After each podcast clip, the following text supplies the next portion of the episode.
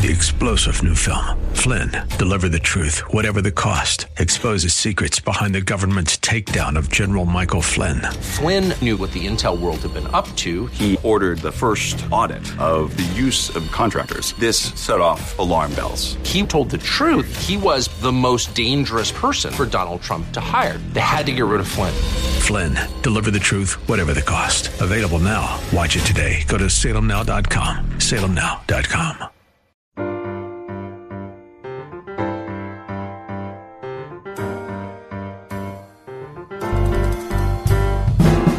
Welcome to His Life Revealed with Pastor Todd Granger of His Life Fellowship in San Antonio, Texas.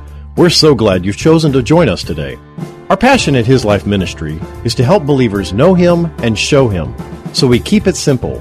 It's just about Jesus. Our prayer for you today is that the Holy Spirit will make His truth plain to you so you can walk in freedom and enjoy the life of union that God designed you to live. And now, here's Pastor Todd. So we sing about the Lord making in us a perfect heart. Some of you may be sitting out there saying, you know what? I know that He can do that, but I'm not feeling it. And if He'd seen my behavior, you know my heart isn't reflecting a perfect heart. But you know what God can do? And it's a simple choice.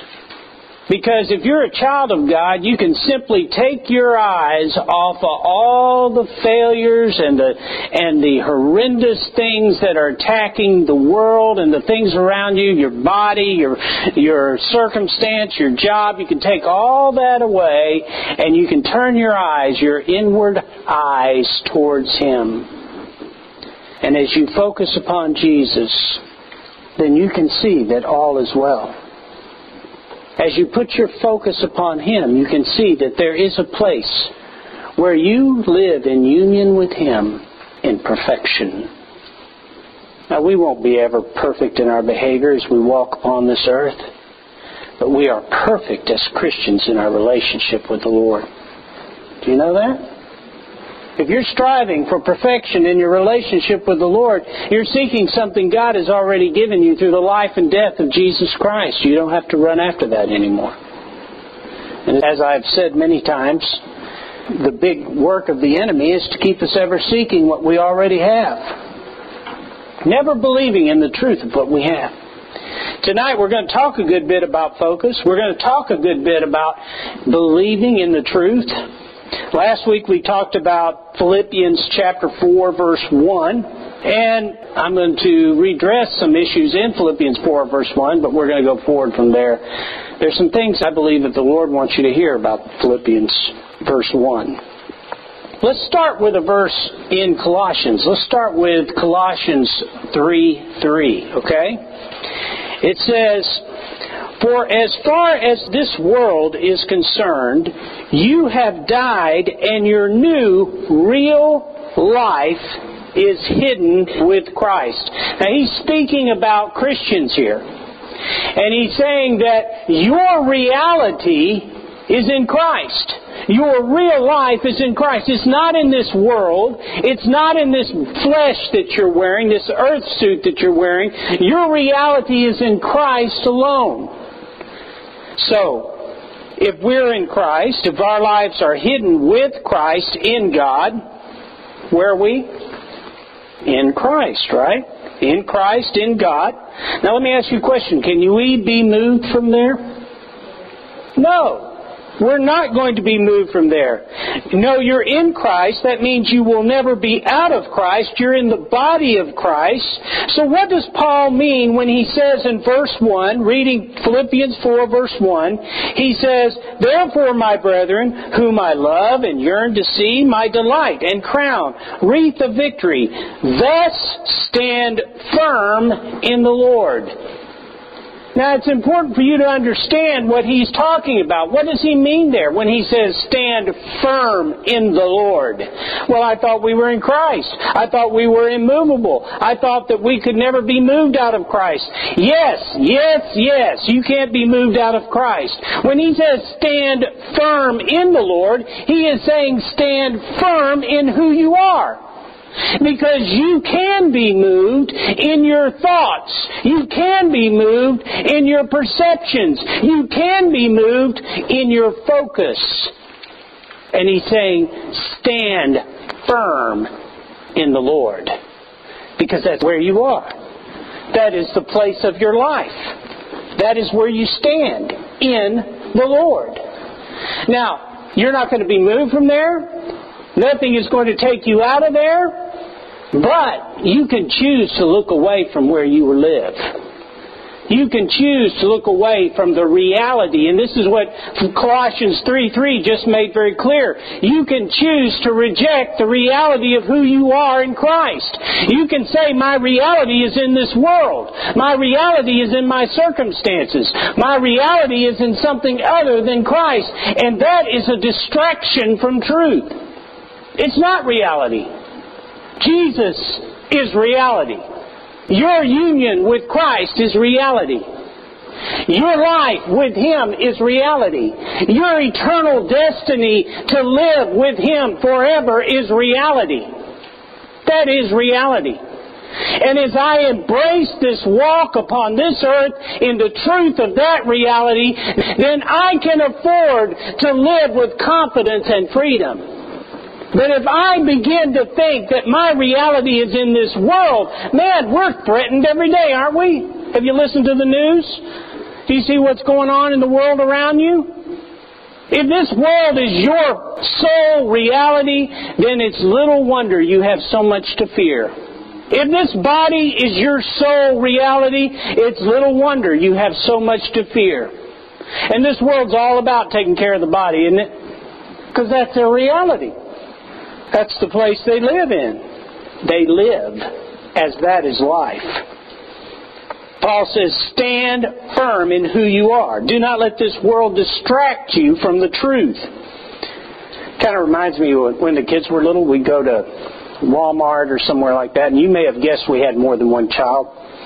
But when you have two or three children, or in our case, you know, a small nation that's following you around. You know, every once in a while, one of them needs your undivided attention. And when they do, well, you know, Katie barred the door. There goes the others, right? They're like sheep. They're gone. So I can remember myself and my wife in the, you know, Walmart, H-E-B or something. We're trying to take care of the one. We turn around. What do we say to the kids? You stay right there. Don't move. You stand right there. You do not move from this spot. And don't touch anything. You stay right there, okay? Now, how successful do you think that is? Well, we had a margin of success. At least we could say, I told you to stand right there, didn't I? Right? It never seemed to work. The truth is, we are in Christ, but we need to stand in it. We are living in Him, but we need to stand in the truth of His life. We need to live in the truth of who we are. 1 Corinthians 6:17 says, but the person who is united to the Lord becomes one spirit with Him. There is no separation. We can't walk away. We cannot be moved from who we are spiritually or separated from Christ. What Paul is talking about is an attitude of the heart. He's talking about an attitude of the mind or the soul. Paul says, stand fast, do not be removed from who you are. Your life is in Christ, which means to live out of the truth. Be secure in who you are as a child in union with God and with the Spirit. Jesus said, I am the way, the truth, and the life. Well, we put that all in a spiritual category. We shove it off into one corner, and we live in a duality that says life is here, but life is there. But what Jesus was literally saying to you as a child of God, literally His words ring out through eternity, because what He was saying, even to the people who would later receive Him, I am life. For you, Christian, I am the way. I am Christ. I am the life. I am the truth. There is no other way for you. There is no other way. There's only one way to live. So you can take what Jesus just said and you can distill it down to what Paul said. Paul says, stand fast in the truth, in Christ. In Christ, in the way. In Christ, in the truth. In Christ, in the life. That is your life. This is where you learn that He is your life. He is the truth of it. Be secure in who you are. Now here's the truth. You will live to what you believe, but not necessarily to what you know. How many of us are living to everything we know? I didn't see any hands go up. Good thing, because we'd have to deal with lying. But the reality is that you will live to what you believe, not necessarily to what you know. You have to believe that you are in Christ and He is your life, and that is applicable to the here and now. It is the truth of the here and now. Or you will separate the reality of your life spiritually into a corner over here and only draw from it as needed, like an IRA. But God said, I came that you might have the occasional deliverance. God said, I came that you might have the occasional rescue. I came that you might have someone to pray to. I came that you might cry out to me when you're in need. I came... No, that's not what He said. I came that you might have life. Life. That is living. That you might live abundantly, which is in His abundance. Determined to believe you are in Christ, to live the way of truth by yielding to the life of truth, as in your mind, will, and emotions. 1 Corinthians 15:58 says, Therefore, my beloved brethren, be firm, steadfast, immovable, always abounding in the work of the Lord, always being superior, excelling, doing more than enough in the service of the Lord, knowing and being continually aware that your labor in the Lord is not futile. It is never wasted or of no purpose. Do not be moved. Be immovable in your determination to live in the truth. That's what He's saying. And you will experientially live out the truth as the life of the vine flows through the branch. And because His life flows through you, you will experientially, when you determine to live out of that life, begin to see His expression in all that you do. Do you think that the work He is talking about is just the work of the gospel or the church? No! He's talking about life. He's talking about daily living. You know, that the vine doesn't express life to the branch just when it wants it to bear fruit, does it? It doesn't go over there and say, oh, it's time to resurrect the branch. I'd like to pull out a few bunches of grapes. No. The branch is alive by virtue of the life, and part of His living and expression is the life that is within Him. And the branch presses out the life of the vine in the fruit. It doesn't create it, doesn't manufacture it, doesn't even decide when it'll come or when it'll go. He just abides in it and receives it. Now that's what we're talking about here. Stand fast in the truth that life flows in you. Do not be distracted from the reality that you have another source of life. You have the only source of life, which is Christ. And know this, as He is your source of life, nothing in your life is wasted. Romans 8:28 becomes true in the reality of Christ as life. That's where it becomes true. Does that mean that I will always see the good in everything I'm going through?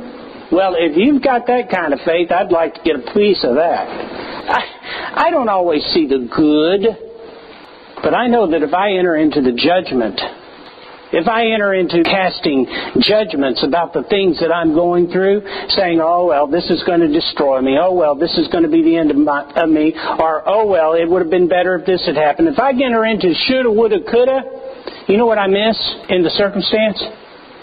Jesus. I miss Him. Doesn't mean He's not there. Where's my focus? It's on the circumstance, isn't it? It's not on him. You know, when we were kids, we used to make trips in the car a lot, because back then and even now, we really couldn't afford to fly anywhere. So most of our long trips were always in the car. It's an interesting thing, though. I could fall asleep. I could look away. But when I woke up, we were still headed in the same direction. I just missed the journey. Now, while that may be desirable to you in taking a trip, it's not the point and purpose of your life.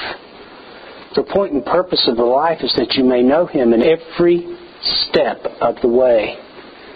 And if you are so distracted by the things that are going on around you, if you're so distracted by your own self-centered focus, you'll miss Jesus.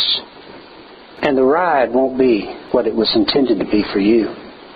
Oh, it'll get you where He wants you to go. And in that respect, all things work together for good.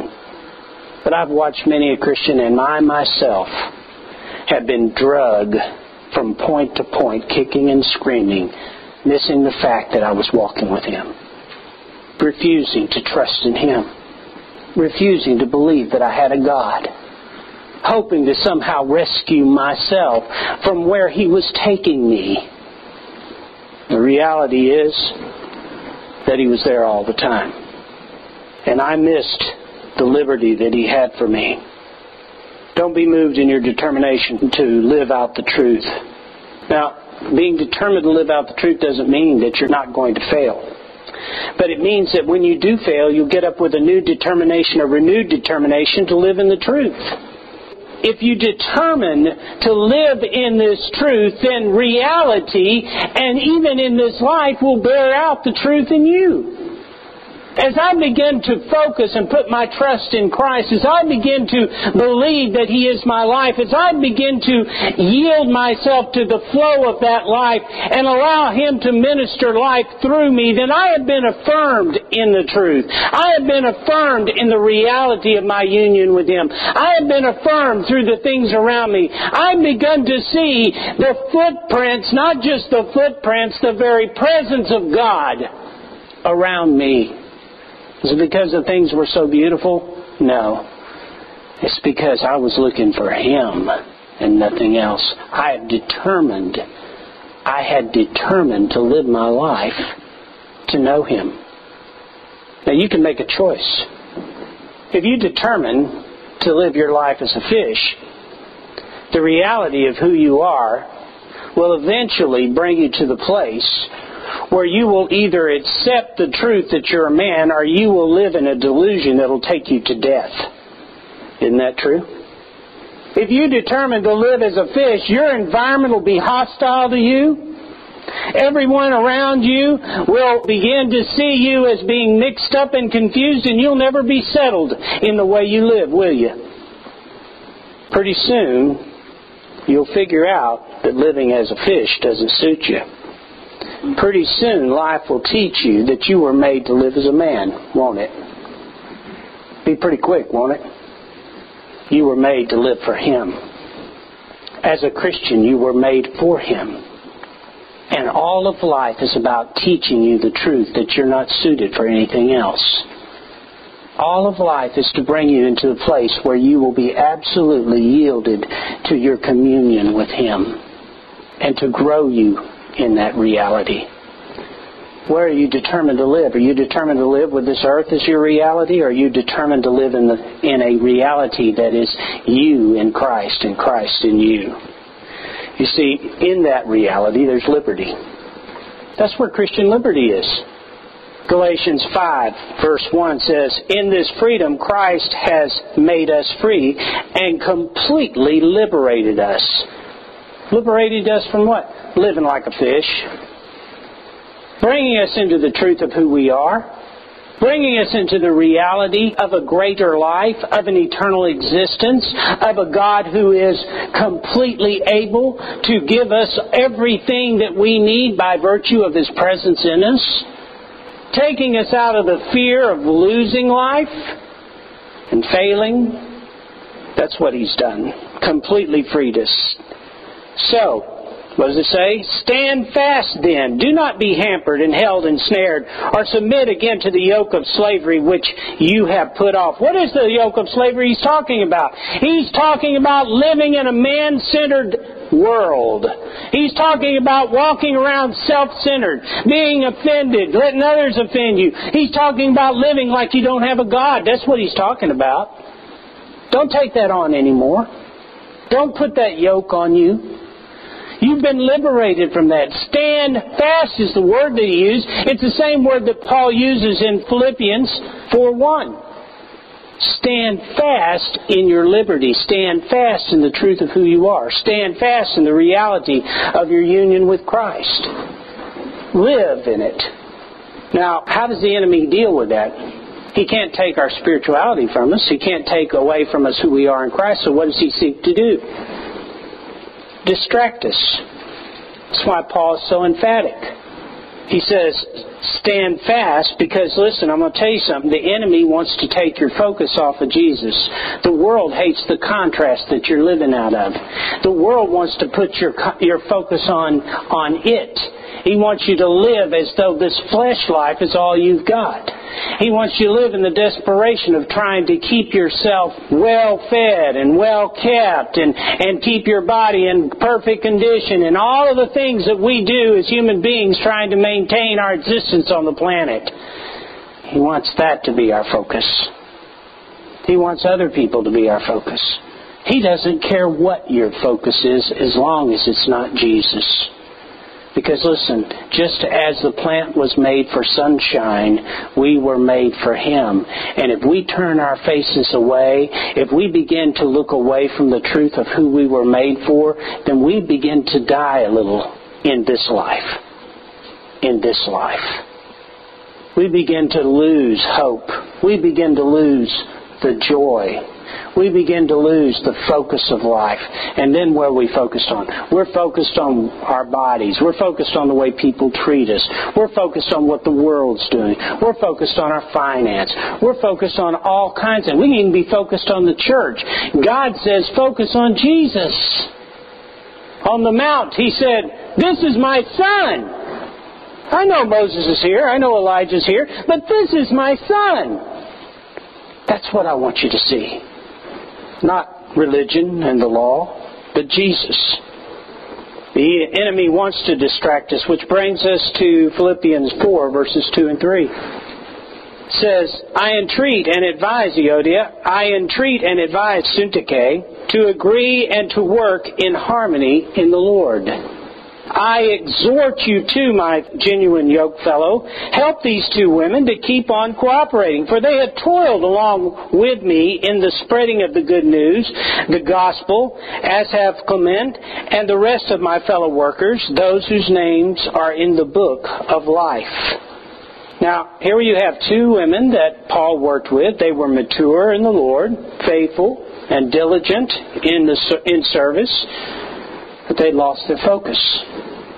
Now they were more protective of their point of view than they were the harmony of the body of Christ. Now I believe that if it had been a serious doctrinal area worthy of mention, Paul would have addressed it. But you know, he doesn't even mention the problem, the issue. What he mentions is the separation, the dispute. Because he's more concerned with that offense. He's more concerned with the separation. He's more concerned with the way they have treated each other than he is the original argument. See, they had offended each other. Paul says, I want to deal with the separation. The cause is not worthy of our focus. To be offended brings with it the temptation to make the offense your focus. And Jesus addresses this in Matthew 7, verse 3. Now listen to this. It says this in the Amplified, but it makes it real clear.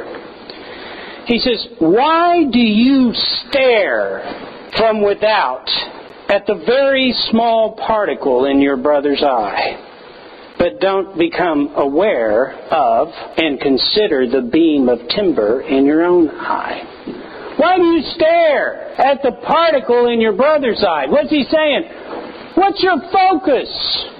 I tell you, the focus is the offense. The focus is your brother and how he's offended you. You know what the beam is in your eye? judgment.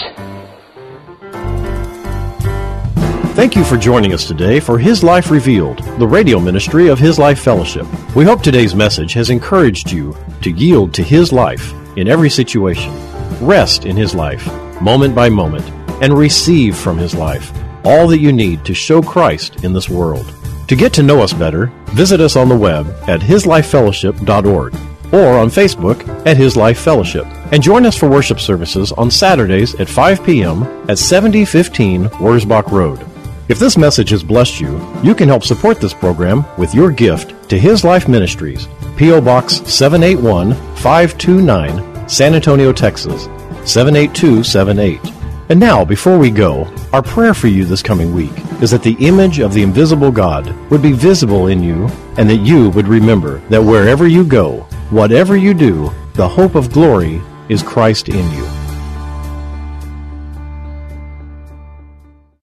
3-star General Michael J. Flynn, head of the Pentagon Intelligence Agency, knew all the government's dirty secrets. He was one of the most respected generals in the military. Flynn knew what the intel world had been up to. He understood its funding. He ordered the first audit of the use of contractors. This set off alarm bells.